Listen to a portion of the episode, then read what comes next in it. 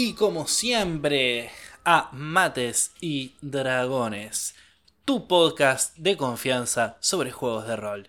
Yo soy Tobias Culazo y como siempre tengo la inefable compañía del grandísimo Manuel Cabeza Rivarola. ¿Cómo le va?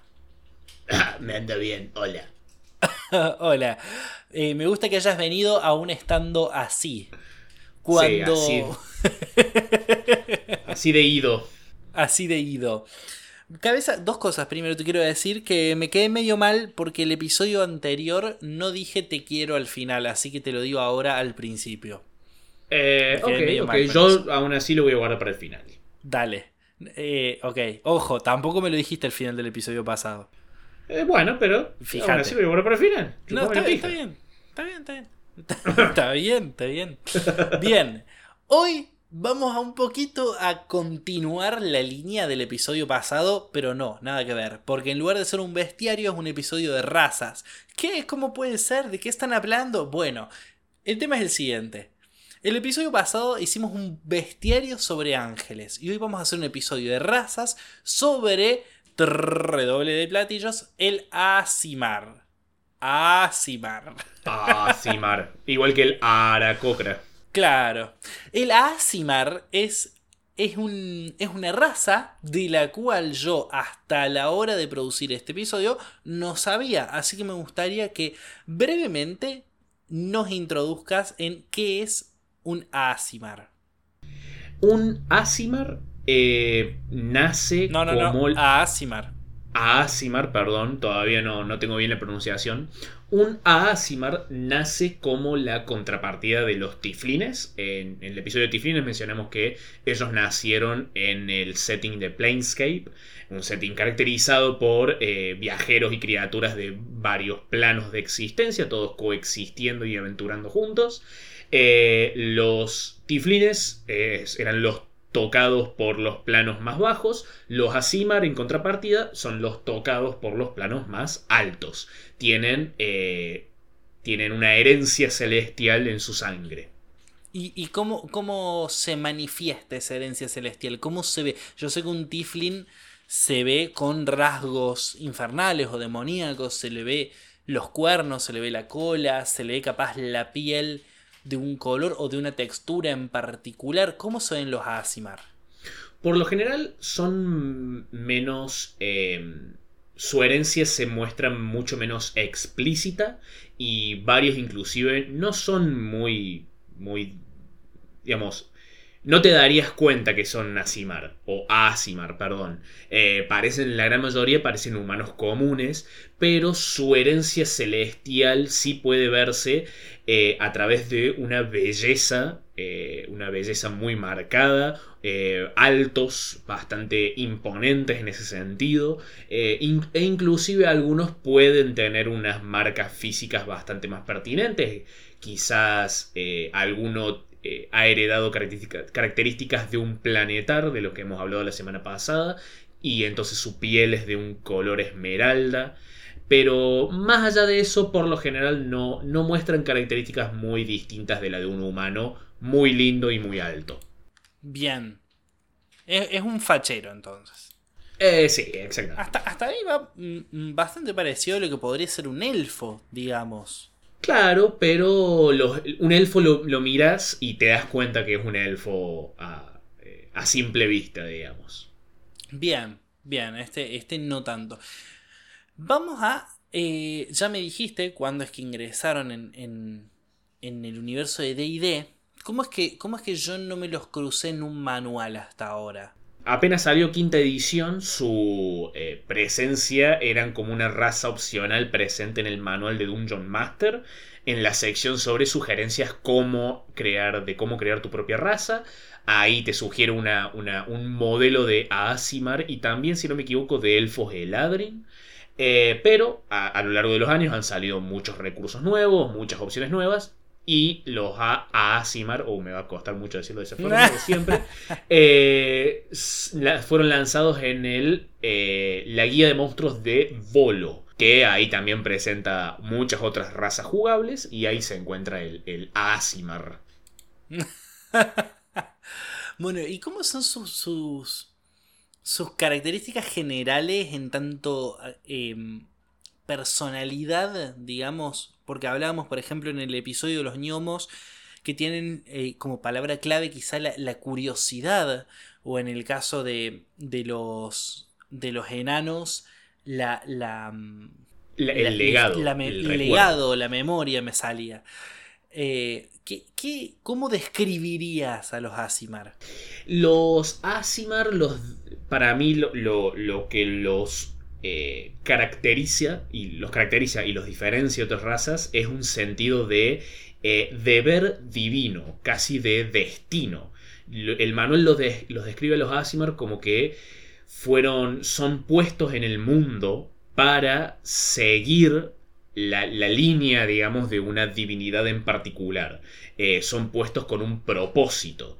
Eh, me gusta mejor esa palabra, propósito, antes de deber divino. Eh, este propósito lo, suelen recibir a través de visiones en sueños, de, una comunicación bastante poco explícita. Entonces, la interpretación de estas visiones y estos sueños también suele quedar a, cargo de ellos. Y también la decisión de si, si seguir este, este destino que se les ha puesto, este deber, este propósito, o hacer su propia vida, digamos. Claro. Pero este, este propósito, este deber, eh, ¿les, ¿les es de alguna manera explicitado o, o no? tendrían que salir en su búsqueda?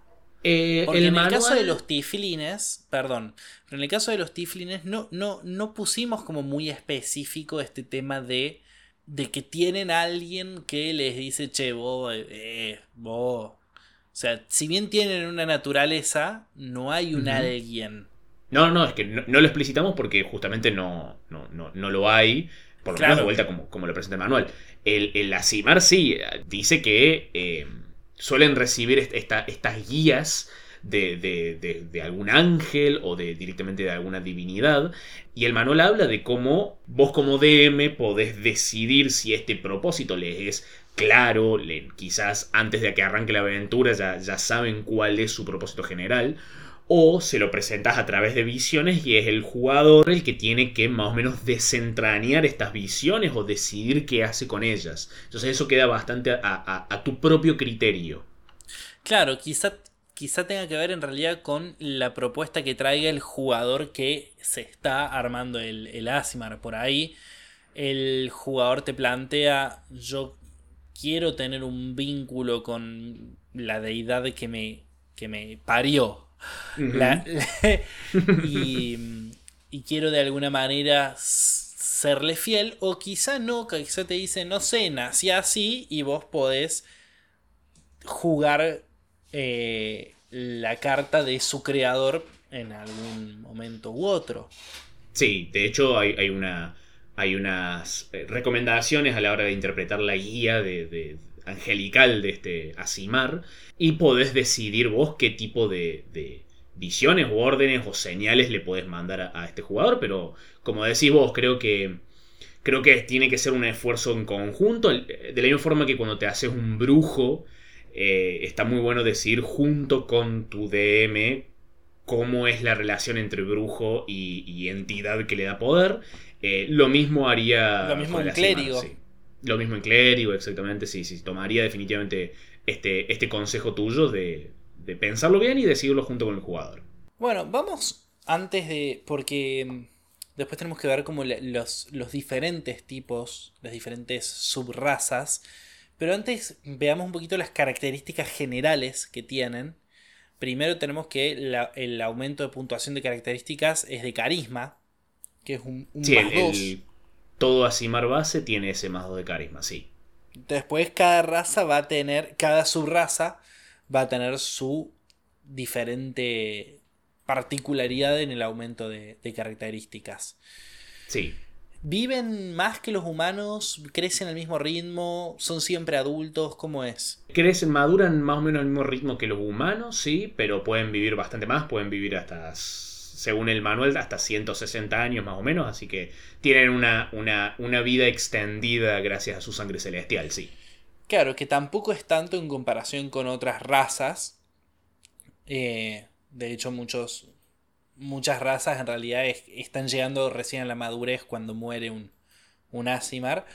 Em, pero eh, esto me parece que refuerza un poquito esta idea de, de es un, corregime si estoy equivocado, pero es un humano con esta particularidad. Eh, en general sí, lo, por lo menos eso es lo que sugiere. Eh, diría que, que tiene la misma, una ambigüedad muy similar a la que tiene el Tiflin, de tu Tiflin, eh, en algún punto de, tu ascendencia hubo, hubo, un demonio o un diablo involucrado, o es algún tipo de pacto y se te imbuyó la sangre o algún tipo de maldición. Bueno, e, ese tipo de preguntas también se puede hacer el jugador que quiera interpretar el, Asimar. ¿Por qué es que tiene esta sangre celestial? Quizás puede ser también una pregunta abierta que, te gustaría responder eh, durante el juego o quizás ya lo sabes de antes. Eso puede quedar a tu criterio y es uno de los puntos eh, para resolver con tu personaje quizás sos un milagro, algo que, que, leía que me interesaba de, de la historia que pueden llegar a tener, eh, habla de eso, de cómo si, como en un, en un pueblo chico quizá la gente más, más creyente te, te, ve como un, como un elegido, como un enviado, así, de la misma manera que se le teme al Tiflin por ser eh, algo diabólico en la tierra, un enviado del diablo, según algunas mentes, eh, está también se ofrece como una contracara en términos sociales. De repente sos eh, alabado en ciertos lugares y al mismo tiempo quizá sos objetivo simplemente por ser de la raza que sos, objetivo de la gente o de los, de los personajes, digamos, que, que quieran sembrar el mal. ¿Qué, qué, mejor trofeo para, para, una secta, para un culto satánico que matar a, a un Asimar? Quizás resolves que sos un Asimar que debería ocultar su herencia justamente por esa razón. Eh, me reimagino una campaña en donde hay un imperio maligno que persigue esta, estos seres, entonces tenés que cuidar tu aspecto y tenés que cuidar que nadie se entere que corre en tu sangre la, la, sangre de algún dios que se opone al emperador o, o, digamos, como que de entrada podés adoptar ciertas características cósmicas a, la historia de tu personaje. También te podés, si querés ir más por un lado más, un poco más dramático, un poco más eh, terrenal, podés pensar mucho más y, jugar mucho más sobre, bueno, qué, significa para la psiquis de una persona, porque el Asimar no, tiene por qué tener una mente distinta de la de, un humano, eh, cómo, cómo afecta a una persona que te digan desde, el nacimiento, vos sos enviado de Dios, vos tenés acá un propósito, vos tenés, vos representás algo para nosotros, entonces quizás te lo tomas mal, quizás te lo tomas demasiado bien y eso tu personaje tiene un... Capaz te recomes la peli. Exacto, sí, sí, sí, y andás por... Sos el ejemplo del paladín eh, insufrible que cree saber todo lo que es bueno y todo lo que está bien, porque, a ver, yo soy hijo de Dios, culiado, ¿qué onda? Háganme caso. Eh, o quizás tu personaje tiene una perspectiva un poco más conflictiva con, su herencia. Eh, quizás es una responsabilidad que no pediste, que no querés y que rechazás. Claro. Sí, sí, por eso es un renegado. Lo mismo que hablábamos de, los tiflines. Eh, y habilidades tiene, bueno, la visión en la oscuridad. tiene una resistencia al daño radiante y necrótico como, como, acción tiene el poder eh, manos sanadoras, que tenés la habilidad de, tocar una criatura y hacer que recupere eh, vida. Y también conoces el truco luz, que lo lanzás con carisma. Todo esto independientemente de la clase que seas. Por ahí si no sos una clase conjuradora, igual tenés estas habilidades. Exactamente. Y tenés más habilidades acorde a la subraza de Asimar que tengas. Sí. Que ahora las repasamos. Primero que nada tenemos el Asimar Protector. Yes, eh, el Asimar Protector que además de la subida de carisma tenés una pequeña subida de, sabiduría. Así que puede ser un buen... Eh, un buen clérigo, por ejemplo. Eh, o cualquier, cualquier clase que tenga que tenga. que dependa de carisma se puede ver beneficiada definitivamente por una subida de, sabiduría. Y lo, que lo separa de los otros tipos de, eh, de Asimar es que a partir de nivel 3 podés usar tu acción para liberar tu energía divina, tus, tus ojos brillan y proyectas alas incorpóreas que te permiten volar durante 30 pies. Eh, no, perdón, eh, durante un minuto y tener una velocidad de vuelo de 30 pies. Y además, mientras tenés esta radiancia activada, podés hacer un poco más de daño radiante en tu turno cuando haces un ataque o algún conjuro, eh, que es igual a tu nivel. Entonces, es como una figura que quizás representa un poco más el lado angelical y, como dice el nombre, protector de, del bien en contra del mal. Claro, Sí, eh, es, ideal para andar cazando demonios, digamos, esa, esa variante. Cuando se te mete en la cabeza que querés erradicar el mal de la tierra. Después tenés el Asimar Azote. Me, suena más a un Asimar un poco más. Eh, ¿Cómo decirlo? Más, quizás un poco más cercano a Batman, más, más de vigilante, más de.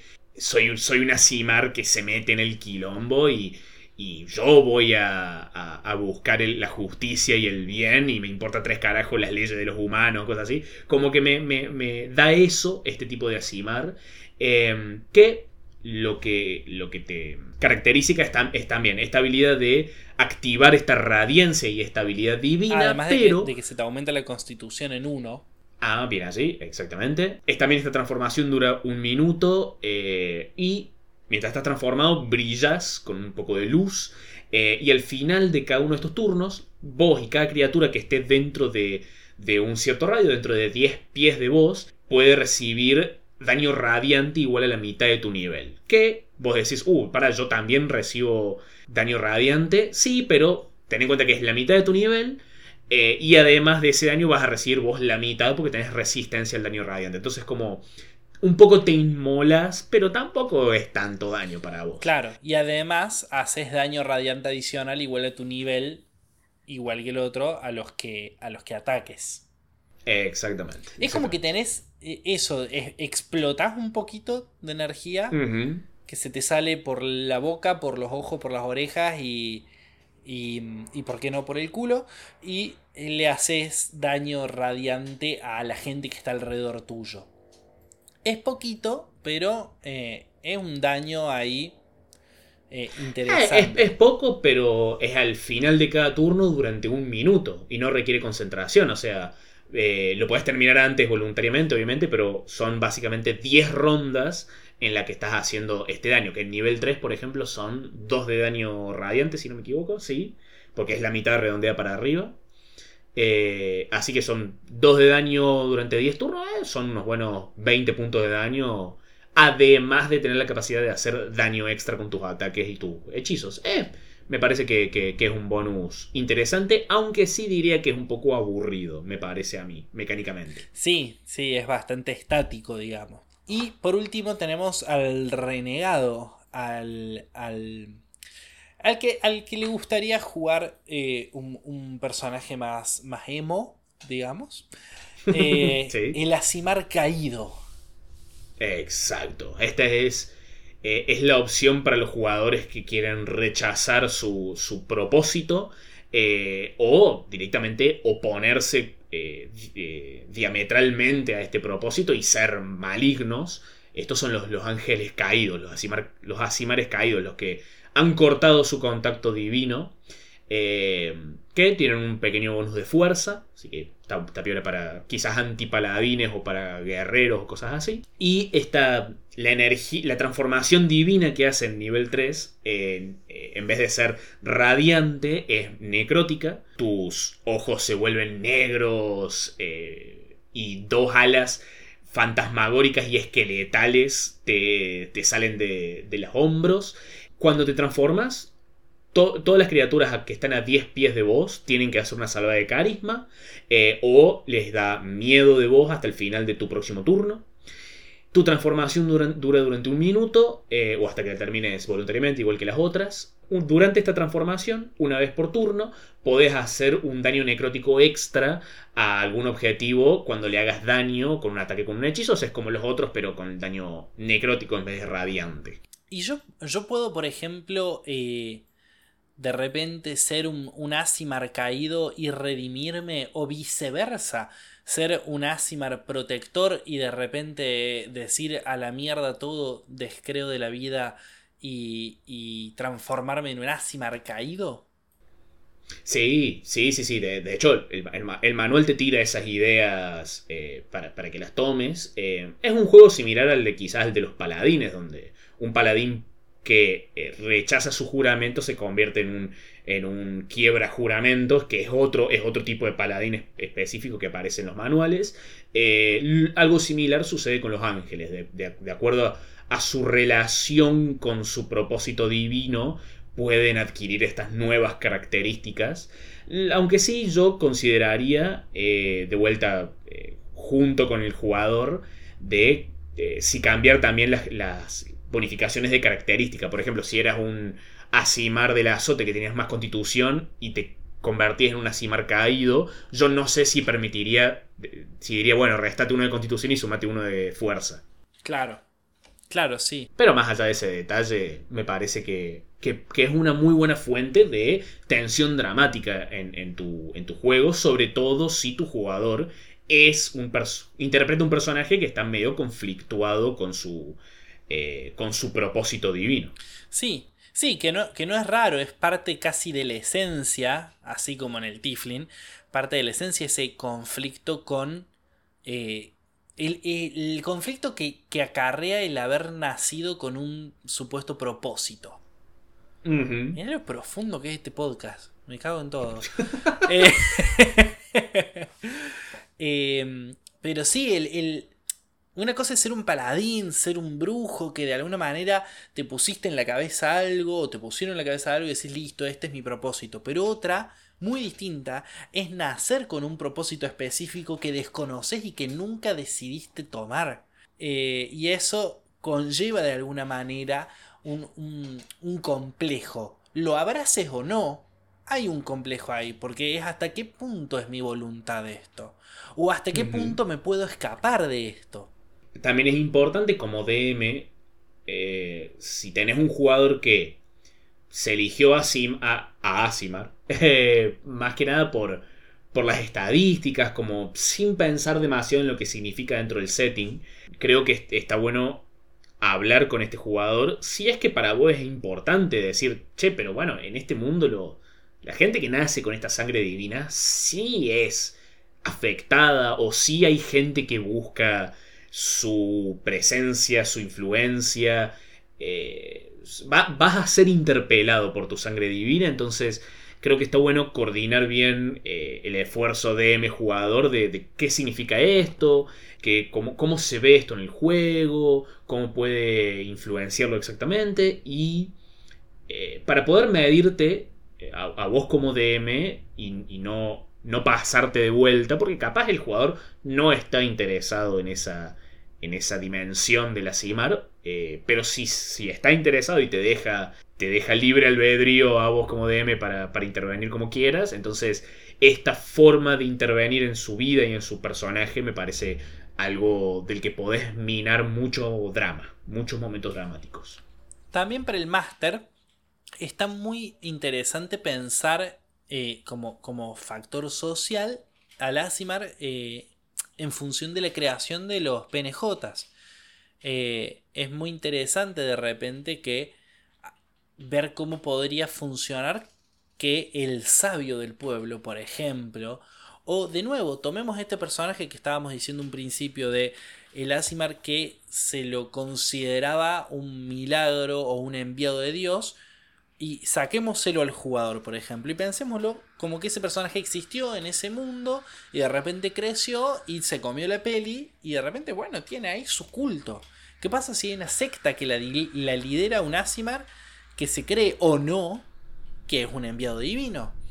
Sí, sí, sí, sí. El, son, son muy buenos. Eh, muy buenas figuras para NPCs. Eh, me parece con una mayor presencia dramática que un Tiflin, de vuelta por, por este aspecto del, propósito, así que sí, me, me, me, es fácil imaginar posibles aventuras alrededor de NPCs Asimar, eh, y también de, obviamente de, de, PJs, de, personajes jugadores para, para tener buenos ganchos de aventura respecto a sus características.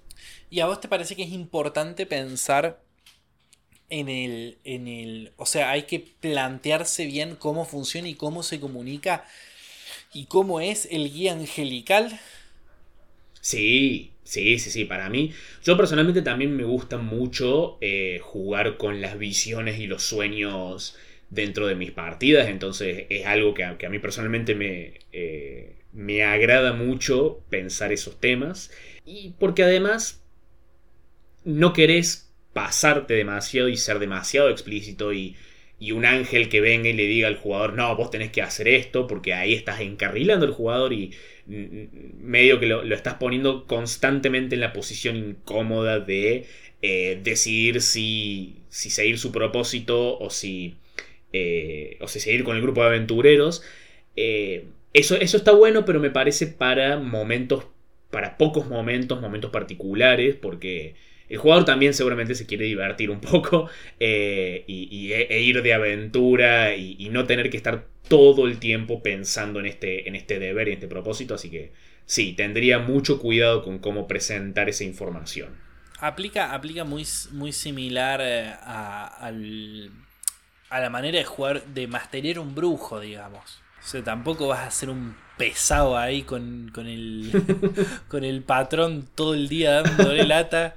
No, no, no, no, no. No hay que rescatar a esos niños. Tenemos que ir a hacer tal cosa. Pero al mismo tiempo sí puede ser algo interesante. Porque de repente, y recordemos el episodio de Ángeles. Si, si el guía angelical de un Asimar tiene como un una cosmovisión tan extraña y diferente, bien puede chocar constantemente con la manera de ver el mundo de este mortal que no eligió esto. Sí.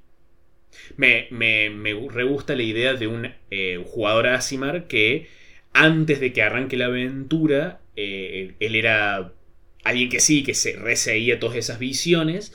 Y un día le dijeron las visiones que tenía que hacer algo horrible, algo quizá inclusive cometer un crimen muy grave, eh, y quizás arranca la partida, arranca la aventura totalmente conflictuado y dudando de qué es lo que pretende este dios o esta figura de mí, que yo toda mi vida pensé que listo, la, obedezco y, va a estar todo bien y de repente me estoy dando cuenta, dando cuenta que no, que, qué rol tengo yo para jugar en este mundo. Entonces, eh, me, parece una pregunta dramática muy evocativa de la que se pueden sacar muchísimas ideas. Y, y hablemos un poquito de eh, clases, diciendo la obviedad de paladín, ¿no? Que, que es casi como lo, lo que te, te grita la clase en la cara Depende, creo. Yo diría que el protector te llama más para el lado de. Eh, ¿De un clérigo? Clérigo, que sí, por el, por el hecho de tener sabiduría. los otros dos, sí, un, paladín se puede beneficiar de fuerza o constitución, así que son subrazas que dan para eso, definitivamente. Eh, quiero hacer un paréntesis que por ahí tiene poco que ver, pero al mismo tiempo no. Eh, hace, hace muy poquito los dos vimos el Escuadrón Suicida y yo me olvidé de decirte que qué lindo paladín que es Peacemaker. Sí. qué hermoso paladín. Sí, sí, Que me gusta. Eso, puede ser un, gran ejemplo de legal malo, definitivamente. Claro. Y no sé, porque en realidad todo depende, habíamos dicho en nuestro episodio de alineamiento, todo depende de qué considere como bueno o malo quien ejerce la acción. Sí, obviamente, obviamente. ¿Quién ejerce la, acción o quién.? Bueno, si no nos metemos demasiado en el tema de alineamiento que ya hemos tocado, pero. Eh, yo, yo personalmente, lo, si, soy el DM de esa campaña, le diría al jugador: bueno, vos sos legal malo. Claro. tu, persona, tu personaje puede pensar que es legal bueno, pero vos sos legal malo. Listo. che, eh, perfecto. Dijimos paladín, dijimos un buen clérigo. ¿Cómo lo ves relacionado con el brujo? ¿Hay ahí como, un, como una pica o, o lo ves posible? Sí, sí, totalmente. Especialmente después de la guía de Sanatar que introdujo al brujo celestial. Eh, el brujo que, tiene una entidad celestial que le, que le da poder, tranquilamente puede ser el mismo ángel que te guía. Entonces me parece que se presta muy fácilmente a eso. Lo bueno del Asimar es al tenerle esa unificación de carisma, juega bien con muchas clases, porque son muchas clases las que, las que tienen un lindo juego con el carisma. El, el, el hechicero, el... Eh, creo que me falta alguna, pero ya, ya vendrá. El bardo. El bardo, viene allí, sí. Y un bardo también lo remil veo al Asimar, donde cautiva a la gente no solamente con su arte y su música, sino también con su presencia divina. Es como que casi que hace trampa a la hora de, en el mundo del entretenimiento. Me imagino muchos artistas. Claro, mira, mira si en el solo de en el solo de Lira, en un momento, ¡pla! despliega unas alas de luz y los ojos se le ponen blanco brillante. Claro. Sí. Chao, Tomás, sí, te puedes quedar gratis en la posada, amigo, está todo bien. y se gana los celos, o inclusive el odio de, de otros artistas que, que como, ah, claro, así cualquiera nace con sangre celestial y, hace lo que quiere. Ah, pero igual es. Claro, y yo, que vengo de la escuela de bardos de, Columbia. Estudié años este tipo de pedos. Yo que me rompí el orto aprendiendo esto. sí, y, eso, capaz eso también es un conflicto interno de tu personaje. El, todo el mundo cree que yo me llegó a esta posición. Claro, exactamente. Y quizás el demostrar que soy, soy, soy mucho más que solo una cara bonita. Eh... Puedes tener un complejo interno de tincho, me encanta. Sí, sí, sí, sí. es que creo que muy fácilmente una Simar se puede ir eh, a, una persona bastante insufrible. No mala, pero sí insufrible. Claro. Algo está, bueno, está bueno. y creo que en realidad después encaja en, en, casi cualquier. Eh, ya después de esas, casi cualquier clase le queda bien en un siguiente nivel. Creo que, que habría un buen monje salido de, de, un asimarazote. Creo que sería un, lindo mago, pese a que no le ayudan las características un asimar protector. Uh, pero, pero eh, conceptualmente, eh, el, el, el asimar que que medio que decidió perseguir una, vida de estudio de la magia para poder continuar con su propósito con otras, usando otras herramientas, también me gusta. O... Claro, más si tú, si por ejemplo tu guía angelical, si es por ejemplo Tadriel, eh, que tiene una inclinación hacia lo estudioso e instructivo. Exacto. O lo contrario, que de hecho me parece un tropo relativamente común entre magos, el rechazar la divinidad y decir, no, ¿saben qué? Yo voy a dominar la magia por mi cuenta. Eh, a la bosta, Tadriel, eh, andate de acá, yo me voy a estudiar solo. Claro, está, está, sí, me gusta, me gusta. En fin, es, es una linda raza, una raza que, que yo te comentaba vos afuera del aire, ah, como si esto fuese en vivo, eh, bueno, de hecho es en vivo para nuestros Patreons, pero más allá de eso. Eh, me da un poco de bronca el episodio de clases, de razas, porque cada episodio de razas que hacemos me dan ganas de jugarlo. Me dan ganas de jugar esa raza. Y no estoy jugando tantas partidas. Como para hacer uno de cada una de las razas. Ya vamos a hacer los one shot más seguido y, vas a poder hacerles unas probaditas. Para cuando, cuando tengamos mejor internet, demonios. Ahora estoy de vuelta en mi casa, así que seguramente la próxima ah, listo. Esté, esté bastante mejor. Entonces estamos hasta acá con el episodio número 82. 82 es un montón, es una banda. Con, eh, en realidad tenemos la numeración rara, creo que este es técnicamente el 70.5, me parece. Es cierto, es verdad. No sé por qué hice eso, pero bueno, perdón te odio, listo. Ahora lo estoy cambiando en el papel. 70.5. ¡Oh, Dios! Razas. Y bueno, y esto es Mates y Dragones. Y ya saben dónde están. Si llegaron hasta acá, ya, ya entienden más o menos cómo funciona. Yo soy Tobias Culazo, el otro es Manuel Cabeza Rivarola. Si ven nuestra foto, bueno, las voces están al revés. Eh, ¿Qué más les iba a decir? Bueno, tenemos un Instagram, como es que es Mates y Dragones, y ahí tienen el, el Linktree que los lleva a nuestro canal de Discord, a nuestro, a nuestro canal de YouTube, a nuestro canal de Spotify, donde pueden poner me gusta, suscribirse, me gusta, bla, bla, bla. Y si quieren además nos pueden ayudar con plata, dinero, cash, metal, Mm, mm, que mm. eso se puede hacer en... Eso se puede hacer en www.patreon.com barra mates y dragones y ahí nos aportan y tienen beneficios por aportar. No es que aporto ahí, eh, siendo el más básico de los beneficios, que lo que sea que aporten se reinvierte automáticamente en mejorar la calidad de lo que hacemos, no solamente el podcast, sino también los streams. ¿Qué hacen streams? Sí, hacemos streams. Por eso tienen que activar la campanita en YouTube para acordarse y que les avise.